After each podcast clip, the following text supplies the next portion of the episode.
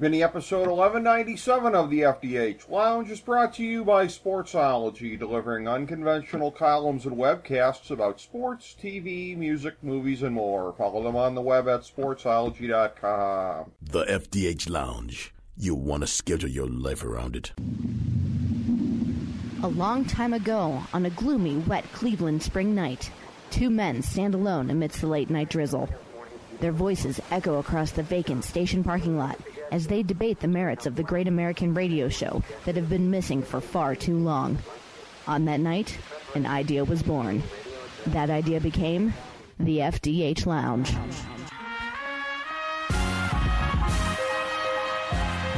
Welcome to the FDH Lounge. Hello, everyone. Welcome to FDH Lounge mini episode 1197. This is FDH managing partner Rick Morris here. We've got good friend, fellow FDH Lounge dignitary, and our go to guy for all things hoops, Ben Chew with us here today. And we are going to be talking about uh, it's been a couple of weeks now, so we've had a chance to kind of let it kind of settle in as far as the media coverage, pop culture coverage, whatnot, of the passing of Kobe Bryant, something that was obviously extremely uh, shocking. Uh, one, one of the biggest uh, cultural earthquakes thus far uh, in the early 2020s, uh, as we're sitting here today in February. So, Ben Chew is actually the gentleman who first apprised me of this. Uh, I'm sitting here on a Sunday afternoon just working on a few things and get a text from him, and he had passed along the tweet from TMZ, and I just texted him back immediately and said, Is this real? And he's like, I don't know, looking to see if it is. And uh, subsequently, unfortunately, Ben, it was. But uh, so you are the one person who I know came to this news a little bit quicker than I did. Uh, how did you happen to stumble across it in the first place? Well,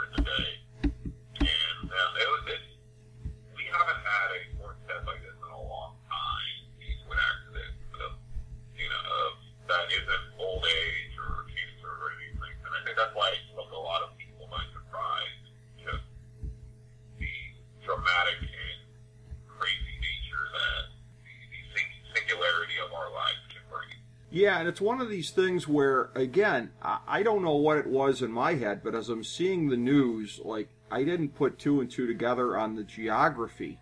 Like a Calabasas helicopter crash, and my first thought was, what was he doing in the Caribbean? I forgot that was an area in California, and uh, that it was a thing. And then when it became clear that it was out there, again, it got substantiated in relatively short order. Uh, and it was one of those things I know you and I talked about this as far as the day of it happening that you contrast and compare a national event like the Pro Bowl to the NBA draft of 2009, which took place on the same day Michael Jackson passed away. On that day, I remember joking about this that the ESPN people were probably walking around with cattle prods, like, don't talk about MJ, tonight's about the draft, because uh, like hardly anybody did. ESPN successfully put a bubble over the 2009 NBA draft. In the social media age, Ben, you can't do that. You can't dictate what people are and are not going to be talking about. People are going to be talking and thinking about the Kobe situation that day, and there was nothing anybody could do about it. And initially a lot of took a while for a bunch of these places because I think also there, I think a lot of the news outlets, that's understandable at the time, is that they want to make sure that the news is there wasn't any sort of weirdness or Sure. any sort of bizarre, like, because we, we always think it's like, because we always, the reputation of TMZ is going to be the reputation of TMZ, but most of the time when they report it on source, That's right.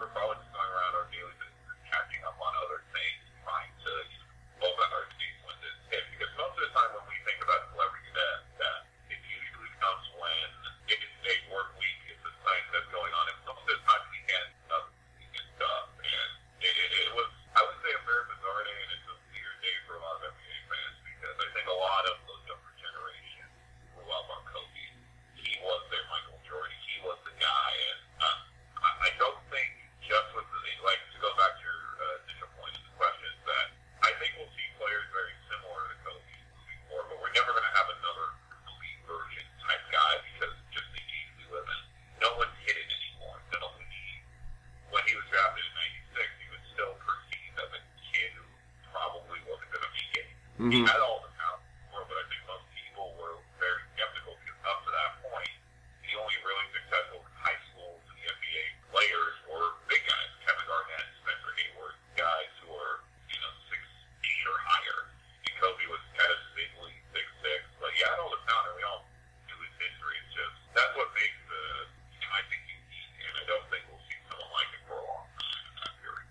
Totally agree with that, and that's one of those things. You go back to the '96 draft, and I was at the Cavs draft party that night, and I remember my friend and I were aggrieved that the Cavs not passed over not Kobe Bryant but John Wallace. You, you think back to the time, and again, he had a world of potential. Jerry West saw it, and uh, again, made sure that they got him. All credit in the world to Jerry West. That's why he's one of the best in the history of the NBA at what he does, if not the best. And he saw it and developed it. And again, this is one of these things where uh, two points to what you said. One about when it happened on a Sunday afternoon when most of us were off work. There's always people that are at work somewhere, but Sunday afternoon is about as light as it gets probably in society, and that had something to do with it because a couple weeks back, I know this is not nearly the same thing on the celebrity scale, but uh, Rush being my favorite group of all time, and of course uh, you, Ben, with your Canadian blood, knowing full well how big they are north of the border. When Neil Peart's death broke late on a Friday afternoon, that evening it was all over social media. Again, a tiny scale compared to what we're talking about here, but nevertheless, that, that people are getting off work, they're seeing it, they're digesting it, they're sharing their thoughts and their memories. Uh, but yeah, I mean, when it happened, you're right about that with Kobe. It would not have been the, the exact same moment in time if it had happened, say, at you know 2:30 on a Tuesday afternoon. I mean, it still would have been huge, but there was something to so many of us at that point in time being off work, relaxing, watching TV, whatever you do on a Sunday, that helped make that moment what it was in terms of I think the way that it hit everybody.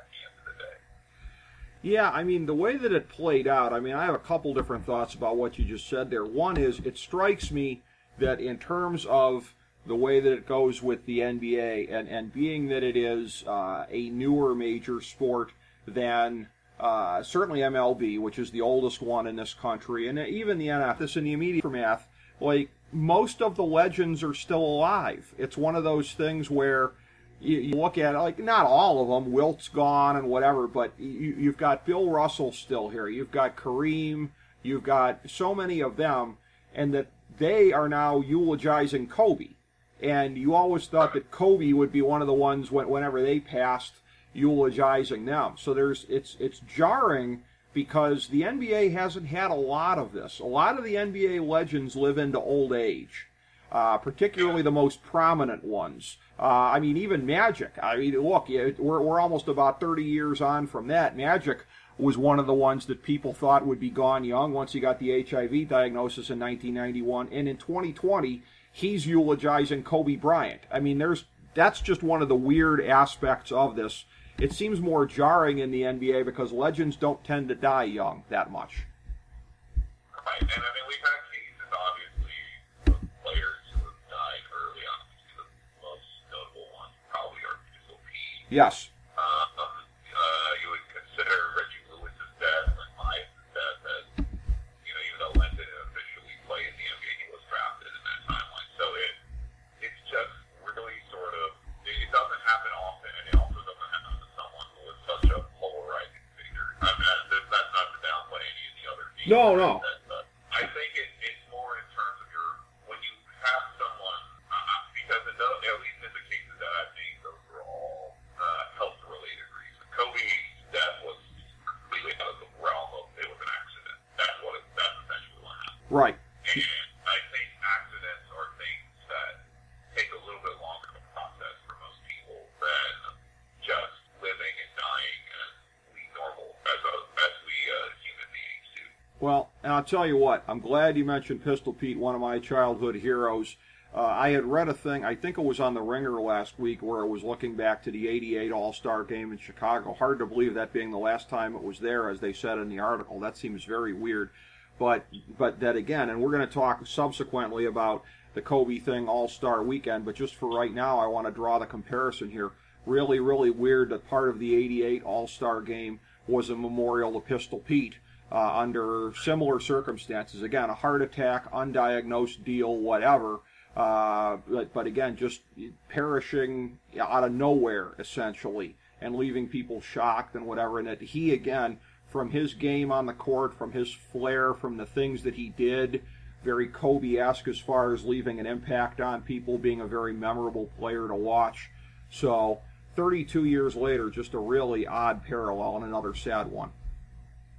Right, and, and, I, and I think the big thing is that with athletes, it's the same things I would think with actors and musicians, that these are public figures and they create works of art that you can go back and look at. It is very different from, and I mean, and, and again with social media, with Instagram, with Facebook, uh, with, you know, Facebook, all these things, is that that's starting to change for us in our inter- personal lives as well. Because we can go back and look and track back the photos of people that we know in our lives at different periods of time and what we look like in different periods of time. But in a grander scale, that's what I think celebrities are for people at this timeline. That even though the, the art or who they are as people can be part of immediately gone, it still exists. It continues onward until the so you go into the space, you can probably, you know, there are you know, people out there who are just, you know, if, if we think about how life is different and how everything is, you know, that, that, that's the one thing that you have about legends never really die at the end of the day. When legends never really die, the work lives on no matter what, and we'll, we have that in space, especially in our technology-based timeline. Yeah, and that's one of those things too where the way that it ties in, I mean, this is not so much comparable to other sports deaths. I mean, it is in a way, but really larger sort of pop culture type things here when you go back over a period of time. I referenced Michael Jackson, and again, 2009 was sort of a mini 2016 as far as the number of legends who passed that year. I mean, the same day as Michael Jackson was Farrah Fawcett, so I mean, that kind of proves my point. There was a lot of legends in 20, uh, 2009, in 2016. We remember Princess Di in 97. This is one of the bigger ones, or for anybody who's around like me for the uh, Challenger explosion of 86. I actually wasn't at a school thing at the time. It was going to be everybody gets together in the auditorium to watch it, and I can only imagine what that must have been like. But I think I was out at like Driver Ed or somewhere. I think I was in the car, and I found out about it when I got back there. So when you talk about moments that you'll never forget, again, I was at my fantasy football draft in '97 with when Princess died. You truly never forget anything about where you are when these things break, and that's where, like I said, this is this is pretty much like beyond sports to just very memorable moments in life, and then additionally. Something that I, I think I first noticed this at the time in the Michael Jackson thing, because there were a lot of people that were wondering why people were so sad and everything like that, particularly for all. I mean, for whatever Kobe was polarizing for, Michael Jackson that much more so because of the disturbing nature of what was alleged about him. And yet everyone was really kind of sad. And that's uh, the, the thing I kind of came to in my own mind was you sort of you're mourning for a piece of yourself. You were intertwined in these memories. We have memories of watching these things, and it's sort of a memory that that that lingers in your head. And then when that person's not here, it's not like it's taken away from you, but it's just that it's sort of just a reminder that you know we're all going to die someday. These things were ephemeral. That happened then. There's been a lot of water under the bridge since we remembered that particular thing. So I think a lot of it just comes down to mourning for a piece of ourselves, the piece of ourselves that's intertwined with any of these celebrities. Sure, and I think that's the same thing with our own interpersonal relationships with people as well in our everyday lives. And I think the thing that makes celebrity deaths more different than people who really didn't even know who Kobe Bryant was, really, or barely watched any of his who he was. And he, he just casted a huge shadow over Los Angeles in terms of being a celebrity, being a basketball superstar for the Lakers. And I think just with how he was as a person, because we, we uh, we're not, I, at the end of the day, I don't like to cast judgment on anyone, but he's had, he had a very interesting career just generally. Right. Of his peak, his valley, since he was, as a basketball player, he was bristled. He wasn't really liked by a lot of his teammates at different periods of time. He had the infamous uh, Shaq Kobe thing that everyone talks about forever, and it, he was a very complex individual. And I think nearing the end, when he was going to his retirement, they like we saw sort of the more chill, relaxed version of Kobe instead of the guy who was on the floor willing to, you know, like rip your heart out and just like show it to you at the end of the day. And, and it, it kind of gives us pause for kind of gives us pause that we have to realize that athletes are human beings as well. Too. We always perceive that these celebrities are really different from us, but to be honest, at the end of the day, we're really all just kind of the same. We all go through different things. Now, the magnitude is obviously different, but we will all deal with the same emotions at the end of the day. And I think that's why a lot of us could relate to Kobe later on in his career and his, his post-career. Well, in terms of that, I wonder as well, in terms of how revered he was in LA, and as so many people saying that he's their favorite Laker of all time, such that it, it kind of made it tough for LeBron the first year and a half there, really, almost up until this point, as far as sort of replacing Kobe, if you will, as the on court face of the Lakers, uh, because they really haven't had a replacement since LeBron got there. But I wonder how much of that is tied up in the fact that they went on to win two titles and make another finals appearance post Shaq. Because a lot of people looked at that at the time, like I did, like Kobe kind of drove him out of there. That was the sense that I kind of had of it, that it was a war of wills, Kobe won, and you better back it up if you're going to do that. And he did back it up. Because I, I wonder what his legacy would be as a Laker. It would be, oh, he was great with Shaq and whatever, but then egos got in the way. The fact that they won two more titles later on, I think, is what allowed him, whether it's justified or not, to point back and say, see, everything worked out the way it should have. Right. I, think the one thing we can also just know with the end of his career is that he did play for one team for a really long time. And it's not The whole way. very rare, but I think moving forward in the NBA, we're going to see tremendous player movement just generally because there's always going to be scenarios where super teams can be created or or or the, the dynamic duels we've been seeing in the league thus- thus far this season. And I, I think we're, we're going to see guys stay with their teams for long periods of time, but we it, it, I think we are not just going to see it as and I mean we're not going to see it as we're going to still see guys stay with their original team for long. But I think with player movement the way it is, I think we as fans now kind of know that our favorite players are not going to stay with our favorite teams the entire for the entire length of their career in most circumstances. That's true. Yeah, and that's part of it as well. The argument too is that during that Doug double check, there was discussions that Kobe was going to go to the Clippers, or Kobe was trying to work a deal with the Bulls at some point. So even he, at that point, I know it's revisionist history at this point, was that during that dunk double check, it was thought that Kobe was gonna go to the Clippers and Kobe was trying to work a deal with the bulls at some point. So even he at that point I know for a vision of his history at this point was someone who was looking to go somewhere else. Yeah, that's that's true. Uh, and that you know it, it, the way that it kind of gets painted because he didn't is that there might have been temptation, but he never gave in to the temptation, and that's the way that history has kind of read it out. And uh, again, just a really incredible legacy that he had on court. Uh, really starting to do a lot of stuff off court the last couple of years. And uh, again, just uh, it, it was really a thing where the outpouring that there was was was really kind of reflective of that again from the sports world, but far beyond. and being noted in, in, in so many different uh, corners and just ongoing for really a couple of weeks. I mean, something that overshadowed probably the first two thirds of Super Bowl week, which is almost impossible to do in the sports world because you know, if anybody lets out flatulence at, at, at, the Super Bowl press conference, that's a 48 hour story. But, you know, there was basically nothing the early part of the week, uh, whether it was out of respect for him or just the reality that uh, it was going to kind of overshadow things, anyways.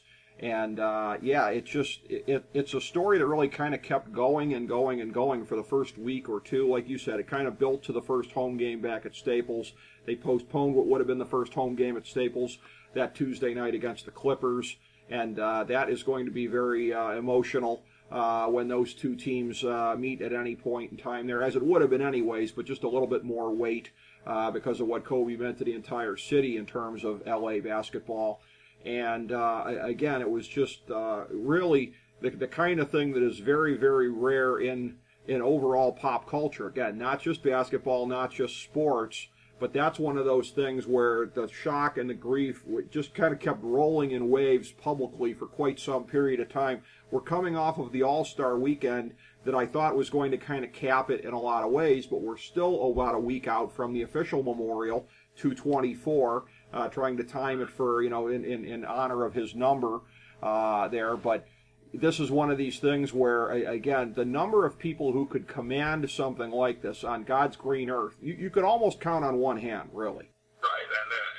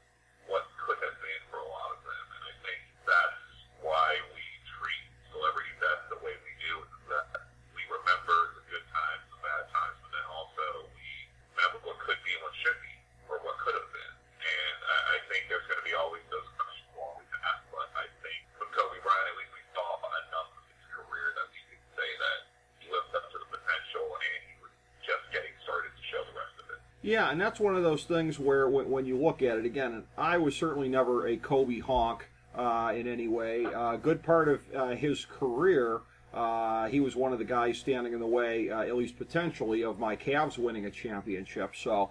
Uh, there was that. There was I, I've never really rooted for the Lakers unless they're playing the Celtics in the finals because I really hate the Celtics. But you know, other than that, again, never been a Kobe honk. But I'm very very pleased that in the aftermath of this, there has been so little. You know, you you you basically said polarizing. Uh, obviously, in, in a lot of ways, what we're referring to here is the outcome of the 2003 case in Colorado, uh, which was a real turning point for him and for his career. and also I think his personal life. I'm I'm pleased that there was a backlash against anybody that tried to raise that at this time, because it, it really didn't seem respectful and, to, to do that in, in any form or fashion. And I think, and this is just my interpretation of things. You talk about things again. That what was a uh, amusing and kind of heartwarming meme of him and his daughter at a, a game a couple weeks before now is just incredibly sad to look at. But it's one of those things where everyone talks about what a great father he was to all of his daughters. And what I take from that is, because uh, again, there was there was wrongdoing on whatever level at the time. We don't know the legal facts of the case. We may never know. But dude was married and his wife was publicly humiliated. So on some level, there's indisputably wrongdoing. It seems like he, as a father of nothing but daughters, didn't have any sons, took that, rededicated himself, and tried to set a good example for his daughters. And you can't help but respect that. Right. And I think, too, especially when we tend to deal with these substitutes differently, and it wouldn't shock me if having to deal with that case, which I, I agree with you in terms of that uh, nature too, Rick, was that bringing it up at that point, just, that was a quick mistake. We all know that. that Right. That was just perfectly, because I, I don't think it, whenever it is a high profile sexual assault case like that, I think bringing it up for the victim and making them feel worse is Sure. I think that's horrible at that point. That, that's even worse than just trying to make a comparison at that point. Because You're not, there's no level of empathy that you can say that makes you feel for, you know, for trying to shame someone after they die. Right. And I, I don't think, and you know, I think at the end of the day, we have that was just a very controversial case. A lot of mistakes were made on both sides, and I think, like you said, we'll never know the true answer. We'll only know the reports really tell us at the end of the day. And I think it, it, it- it would be, it wouldn't be doing good, it would be doing justice to not mention it. And it was a huge thing, and it was pos- it would not shock me if that was possibly another thing that helped the Shaq Kobe Lakers come to an end because when you're dealing with a scenario like that, it can really break up the team. And, you know, we have to, I I think in terms of casting judgment on individuals, it's very easy to take the way out of saying, like, this is true, this is false, because there's always a gray area in every sort of scenario we've ever been in. And I think we tend to not think like that because we as human beings tend to focus on what is a thing and what isn't a thing.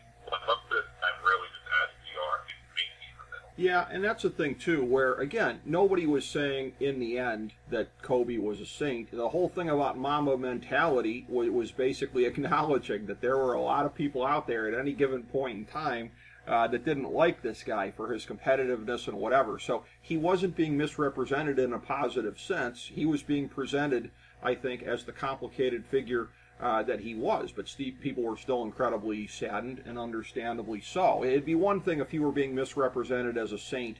I didn't see anybody doing that. So yeah, there wasn't a call for the few. And I mean, it's, especially with this, that- that's why again, it, and especially with cases like that, it's very hard because you don't want a victim blame, you don't want a victim shame, you also don't want to um, deal with. You, it, it's tougher because with repercussions of these things in regards to sexual assault, Right. it's very hard because every there's always two sides to every story, and you don't want to mischaracterize the victim under any circumstance because I think we tend to do that in terms of the case in the moment too. I remember the whole the whole discussion of some of the injuries and her clothes and all that. It, it just it, it it's tough to truly know what's going through someone's mind at any given period of time, and I think we as human beings think we know other people, but we really don't. And I think, especially when you deal with high profile cases like this one, you're always going to have the perception of who you think that person is no matter what, whether it's justifiable or not. And I think that's just as plays into the legacy of who Kobe Bryant was as a person in a way too. You saw a different version of him at different periods. of time. So my argument has always been is that it's part of your history no matter how you do it, but you shouldn't be solely judged on their achievements at the end of the day. I would agree with that. And in terms of looking at how this, I, I like to hold the president Rick, in most Uh-huh. right? There Well, yeah. always uh, specific, you know, uh, there are always specific outliers in any situation. I'm just making sure that doesn't get cut somewhere. Uh, yeah, yeah. Uh, du- duly noted on that, and and yeah, these matters a lot of times can be complicated. Another thing that is going to be complicated, and you know, for as much as it seems crass to want to evaluate how this is going to affect things on court going forward, uh, it's an inescapable part of the story. It really is. And you and I have talked about this a little bit off air, and you would know that there's not much precedent for a team being able to leverage something like this in, in, in, the positive sense of being able to play your way to a championship. Me, as a Red Wings fan, the first thing I think of is 98, uh, dedicating the season to Konstantinov and the two others in the uh, limo accident. And uh, again, successfully doing it. That's the one thing that kind of jumps to mind. I do think, as well as, you know, there are, uh, uh, again, not too many times in the world of sports when you can think of that being the case. And this is something where, I mean, in a way, this is, and, this is not in the way that LeBron or anybody would have wanted it, but I think this kind of uh, gets the whole thing off of his back as far as not being regarded as a worthy successor to Kobe, or you're trying to erase Kobe by being here. Now that Kobe's not around anymore, I don't think LeBron is going to be getting any of that, and I think that the Kobe fans appreciate uh, the way that LeBron has, has tried to sort of put this situation on his back and use it to try to get whatever you can out of it positively, win a championship, which is what Kobe would have wanted to come out of this, certainly, if this was going to happen to him. But when you look at it here, uh, again, they are one of the prime contenders in the Western Conference. I would regard them as probably still the favorites at this point, and you and I are about to record a separate sort of NBA analysis of the moment right now. But just as far as isolating it to this particular thing, your thoughts on what this tragedy might do with them the rest of the season here, because one way or another, it's not going to play out the way it would have otherwise. This being a factor is either going to help motivate them more or help hold them back. There's no in the middle to me. Right, I agree with you there because in cases of something like this, just, just in this case, you're, you're, there's only two ways you're going to fall. It's either you're going to win an NBA championship or you're not going to, you're going to fail to live up to expectation. I'm leaning towards the fact that the Lakers are a very good team right now. AD and LeBron together have been incredible, and LeBron's been on the court. He's been playing some of his best basketball of his career. I honestly think that period of time that the Lakers goes back, it's going to be very interesting to see post All Star break how they play. Because a little bit after the Kobe, never they did feel a little, you could tell that they the buds saw that they were kind of were falling off a little bit. Mm-hmm. And I think moving forward for them is that they have two of the top 15 players in the NBA right now. They have a very good chance of of surviving. The question will be the rest of the team is going to be the real question marks in terms of how are they going to compete when it comes to this thing. Because this, we have to tend to forget that this Lakers team of LeBron is in year two, really. They haven't made the playoffs yet. And I think, especially with a lot of the teams in the Western Conference the way they are right now, it's arguably probably the Lakers' best opportunity to pound and get to the NBA final. Yeah, it probably is. Yeah, before they kind of get their legs underneath them, because you're right about that. Denver is still uh, a developing team. Utah, Dallas, even though they're ahead of schedule, obviously they're still developing. Uh, the Clippers uh, are, are kind of a different story because, like the Lakers, they were basically quick assembled to be champions right now, and indeed they possibly can be. And there are a lot of us that have seen that as the likely Western Conference Finals the whole time and and still see that as the case going forward. I will ask you this, if it comes to this, that particularly now, because again, we, we saw what happened opening night when, without the backdrop of any of this, the Clippers were still booed in their own building against the Lakers, uh, and that it doesn't matter who is technically the home team in any of these games in LA. Do you buy the scenario a lot of people are talking about, and especially now with the passing of Kobe adding extra emotion to it, that if it's the Western Conference Finals at Staples, every one of those games will be a de facto home game for the Lakers? I think it will be, yeah. Okay. I don't, at this current time, I don't think we'll see LA be LA in the Western Conference Final. But no, I'm one of the very few people that don't believe that's going to happen. I, I just think with both of these teams in year one of their complete sort of retooling and reshaping of their franchise, I think it's very hard to go from year one to the Western Conference Finals for two teams. One team I can buy, I can completely get, but two, I think that's a little bit too much, in my opinion. Well, you've been consistent on that point the whole way, and uh, it is interesting to look at in light of what happened here. But yeah, a fascinating story, a sad story with the passing of Kobe Bryant. And uh, again, uh, there's nobody better to break it down with, nobody better to get insights from than good friend and longtime FDH Lounge dignitary Ben Chew. Ben, thank you so much for being a part of the discussion today. Mamba mentality, bro. And uh, thank you everybody for tuning in to FDH Lounge mini episode 1197.